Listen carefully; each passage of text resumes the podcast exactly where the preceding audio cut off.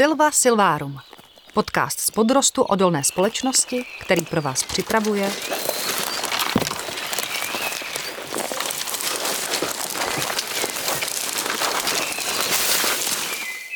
Petr Šourek.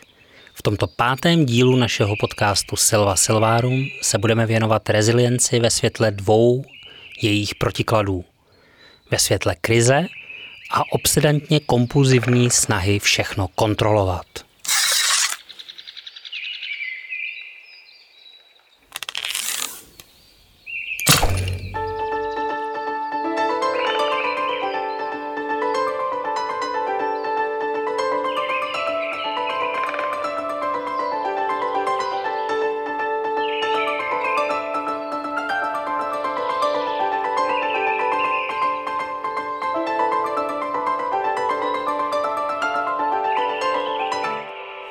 My se velmi často oháníme krizí.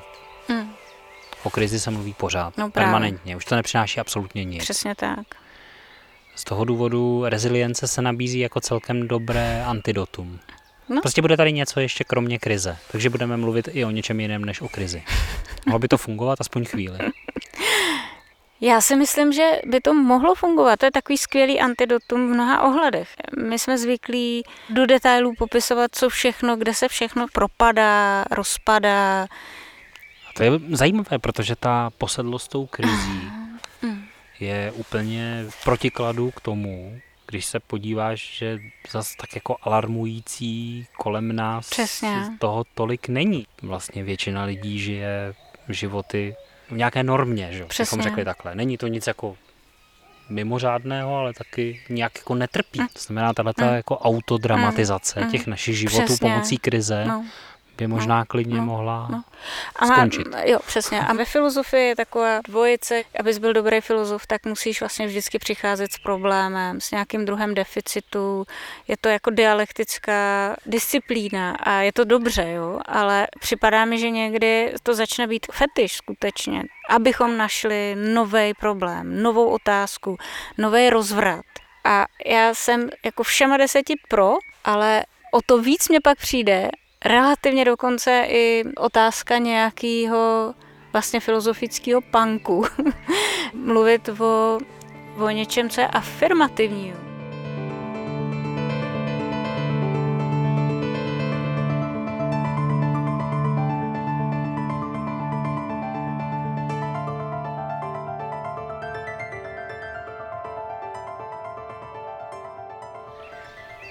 Alice, připadá ti to jako dobrý překlad?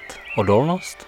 Já jsem si upřímně řečeno tuhle otázku vůbec nepoložila, jestli je to správný překlad rezilience.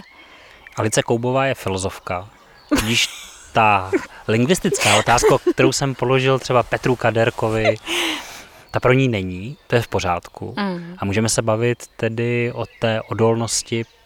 Jak jsi přišla k tomu pojmu odolnosti?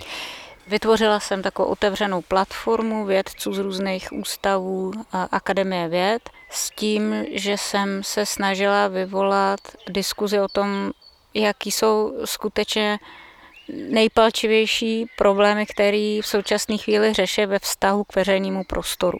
Výsledkem byly témata, které se hodně točily kolem problémů krize nebo katastrofy nebo nějakým způsobem otřesu, výkladu skutečnosti. No a ten závěr byl nicméně, že těch způsobů, jak popsat katastrofy, způsobů, jak se zabývat krizema a scénářema rozpadu, je historicky už relativně hodně a že takový párový pojem ke krizi, který bychom chtěli hledat, by mohla být právě odolnost.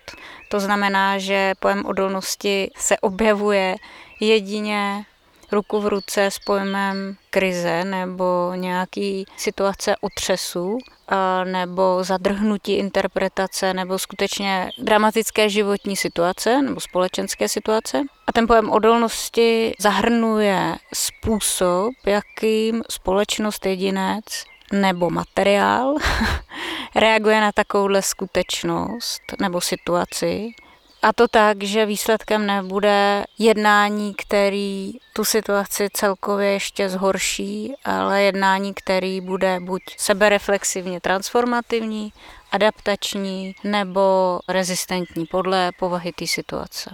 Je tam něco jako řekněme, nějaký časový aspekt, nějaký dynamický aspekt, to znamená, že jde o to, jak rychle se ten člověk, ten jedinec, hmm. ta společnost, možná i ten materiál, jak se rychle zotaví, jak se rychle zpamatuje?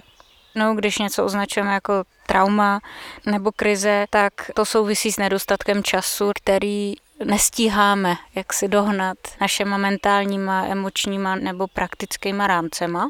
A dostat se ven z té situace, dejme tomu nějakého rozpadu nebo hlubiny nejistoty, trvá neúměrně díl a vyžaduje to zcela jiný druh aktivit nebo výbavy, než to, čím se člověk do té katastrofické situace dostal.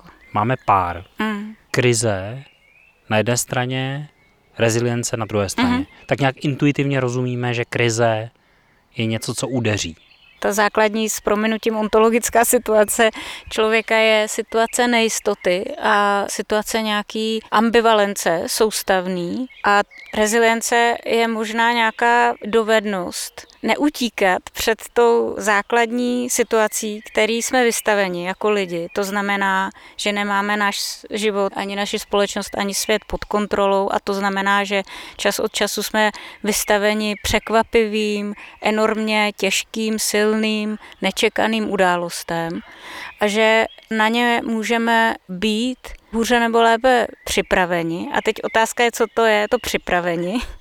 A to je právě ta otázka, co to vlastně je rezilience. Vlastně jedna z těch největších zranitelností současné společnosti je právě to, že chceme všechno předvídat, mm-hmm.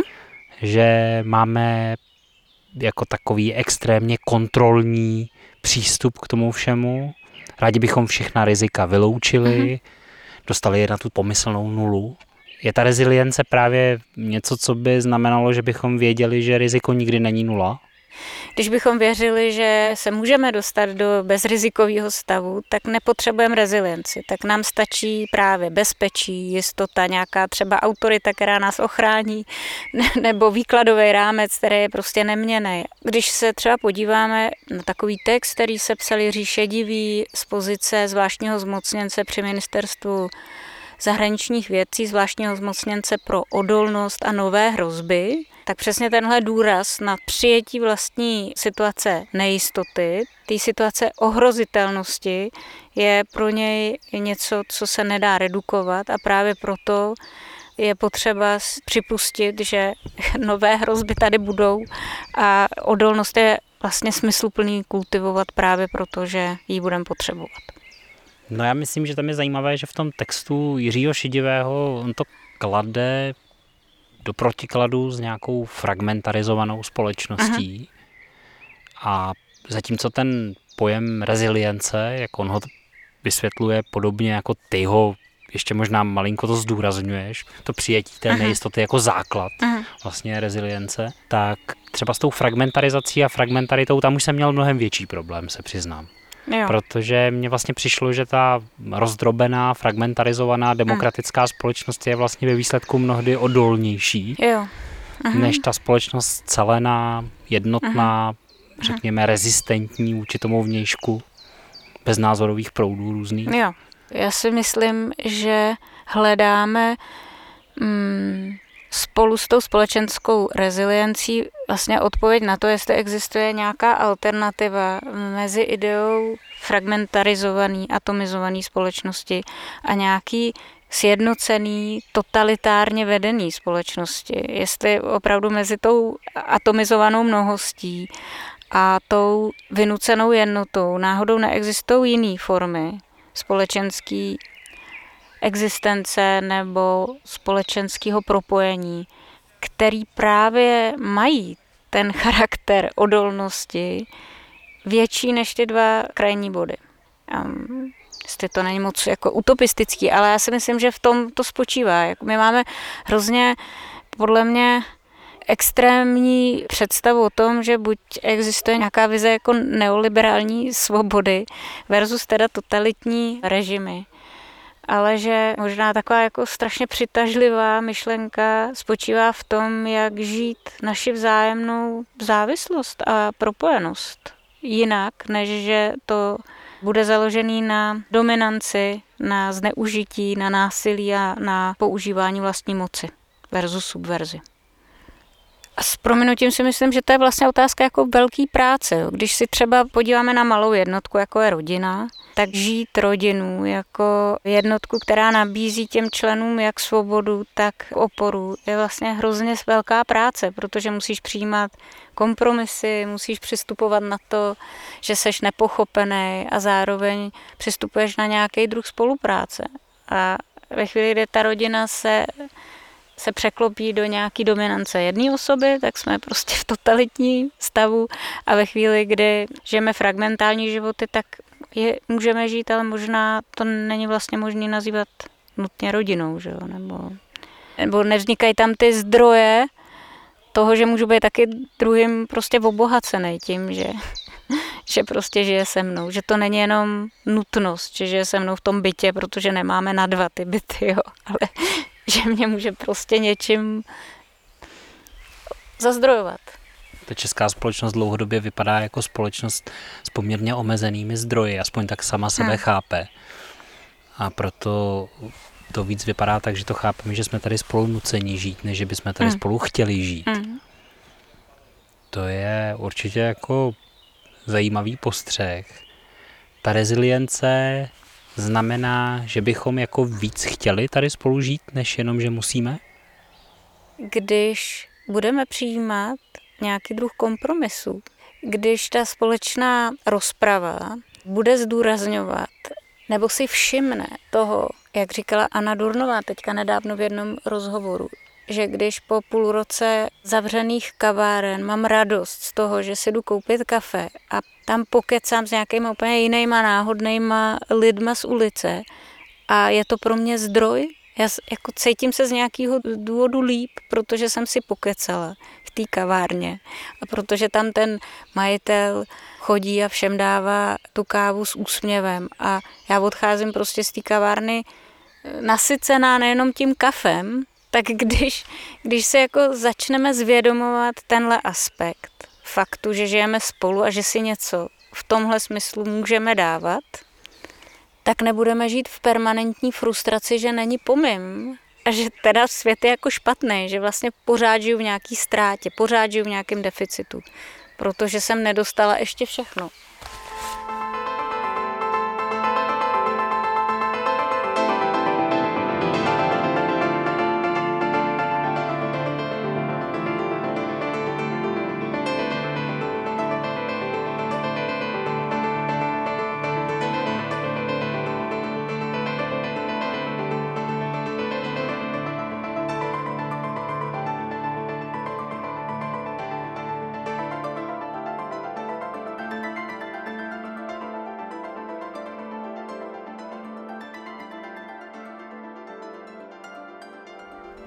Já jsem se teď kvůli rezilienci sešel s Anou Durnovou.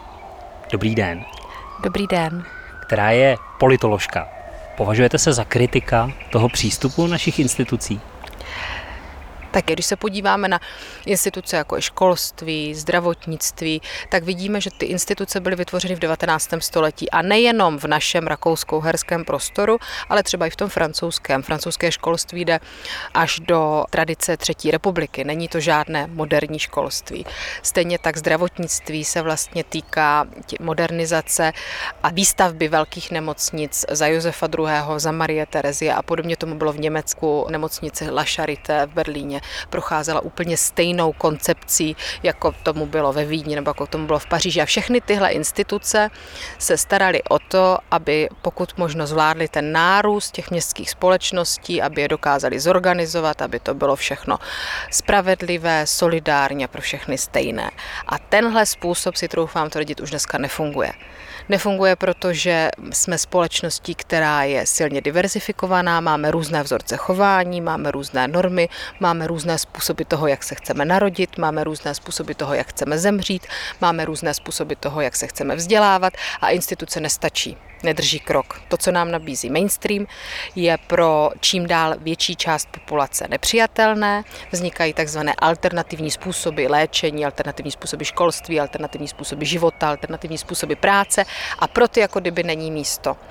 A já si myslím, že ta pandemie do jisté míry ukázala, jak velký problém to potenciálně může být, protože ukázala nejenom to, že jsme individualizovanou společností, ale že se můžou kolem nás odehrát věci, kdy se opravdu budeme muset spolehnout především na sebe a nebudeme mít možnost probrat to s druhými, setkat se s druhými a najít oporu v druhých, že vlastně se můžeme setkat se situacemi, kdy se budeme v té úplně první řadě muset spolehnout na sebe a svoje vlastní emoce a svoji schopnost se s tou situací nějak vypořádat a pak, až přijde nějaká jako kolektivní snaha, třeba koordinovaně si navzájem pomoct.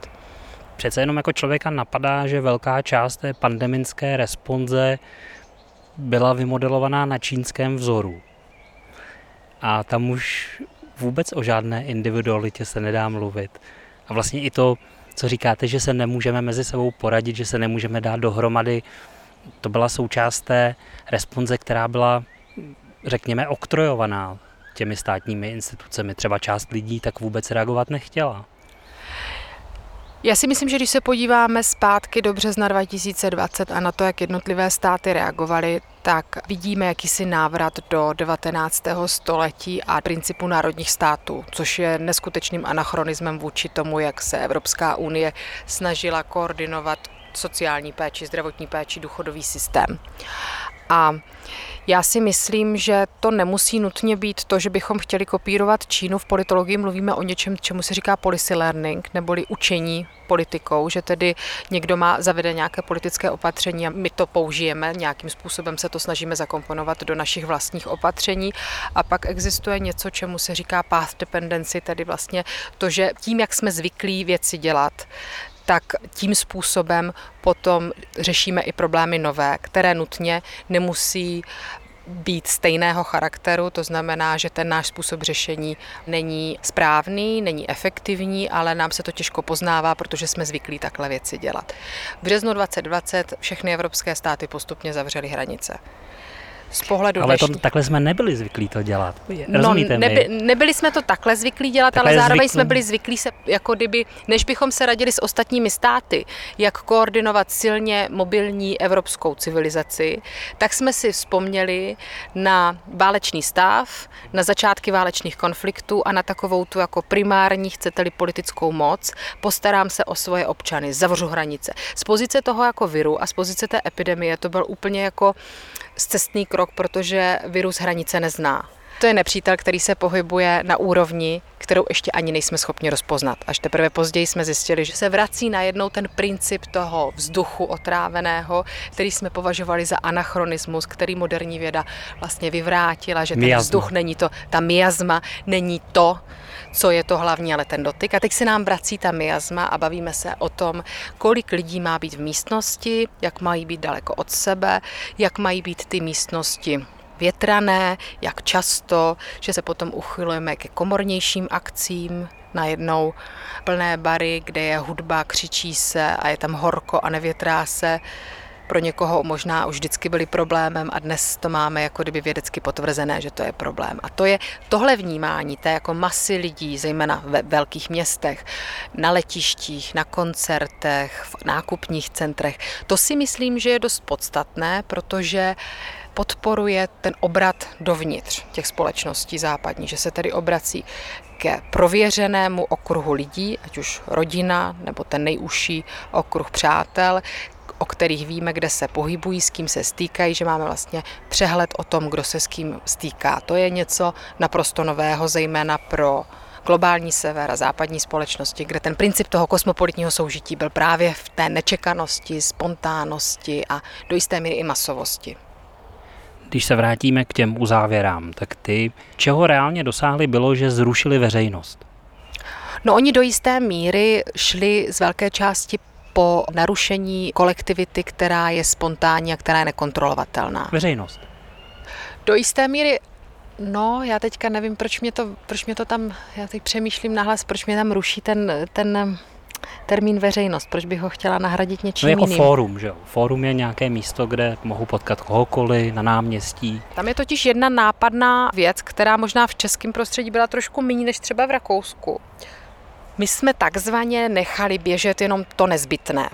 A všechno, co se zavřelo, tak mohlo být zbytné. A najednou se stala zbytnou kultura, protože kultura může počkat. Což z hlediska toho, na co kulturu využíváme a jak performativita vyjádření skrz kulturu funguje, je poměrně závažné tvrzení z mého pohledu, protože se pak dostáváme do společnosti, která jenom konzumuje, která nic jiného nepovažuje za nezbytné, než to, že jí, že pracuje a zase jí a pije a konzumuje.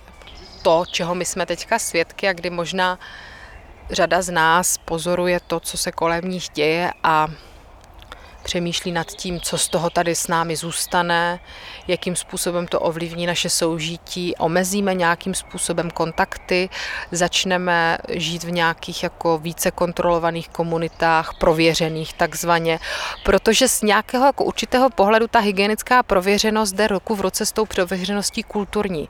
My jsme až v podstatě do té pozdně moderní doby jako byli svědky toho, že ta společnost opravdu byla nějakým způsobem kontrolovaná a ta propustnost sociální nebyla nějak zvlášť zvlášť velká. Kulturní propustnost taky nebyla velká, docházelo k ní ojediněle. Ta společnost fungovala v nějakých okruzích.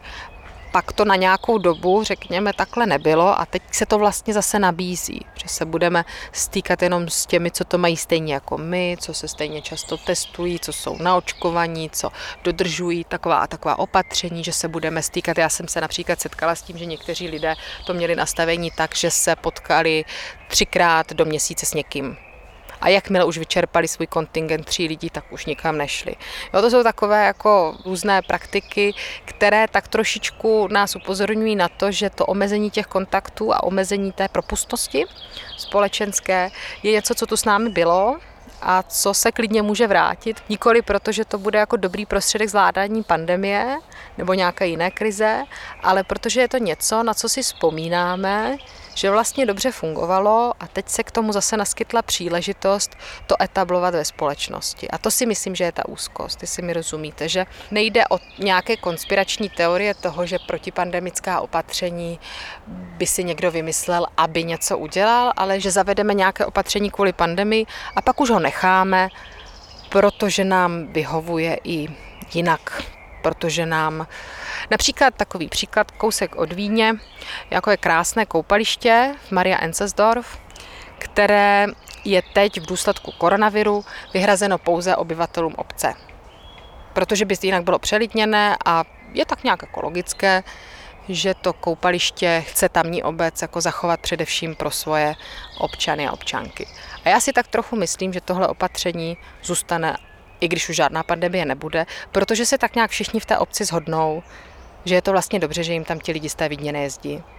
A že jich tam aspoň není tolik a že co by to měli otevírat ostatním. A takovýhle si myslím věci, že se můžou stát. A právě proto si myslím, že je na místě takzvaně jako rýpat do těch opatření, nikoli abychom nutně říkali, že celé je to výmysl, že to celé přehnané, ale opravdu opatrně sledovat, co jsou třeba i nezamýšlené důsledky toho opatření, co se může dít a k čemu to může vést. Druhý příklad, který mě napadl, je to několikrát omílané domácí vzdělávání. Česká republika byla jednou ze zemí, kde děti zůstaly doma nejdéle.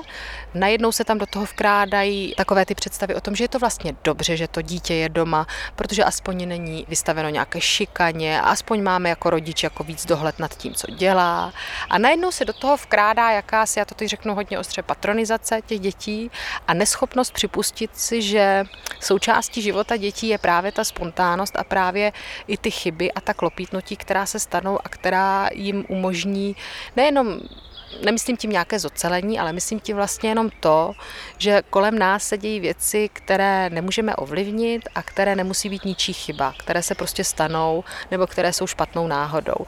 A v momentě, kdy se snažíme mít nad svým životem jako absolutní kontrolu, tak se dostáváme do spirály, kdy za všechno jsme i zároveň zodpovědní.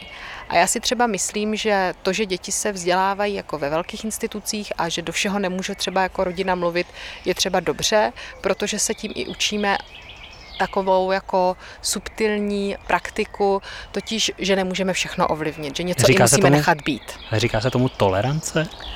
Můžete tomu říkat tolerance, ale můžete tomu říkat i takové to prostě nechat to být. Nemusíme být za všechno zodpovědní, nemusíme mít na všechno nějaký názor, nemusíme mít na všechno připravené nějaké řešení. Někdy se věci prostě stanou, někdy se nepovedou, ale ne neustále jako hledat vyníky a neustále hledat jako pole, kde ještě můžu zasáhnout, aby náhodou se mému dítěti nebo mému partnerovi nebo komukoli kolem mě něco stalo. A to si myslím, že ta pandemie taky trošičku jako Posílila. posílila.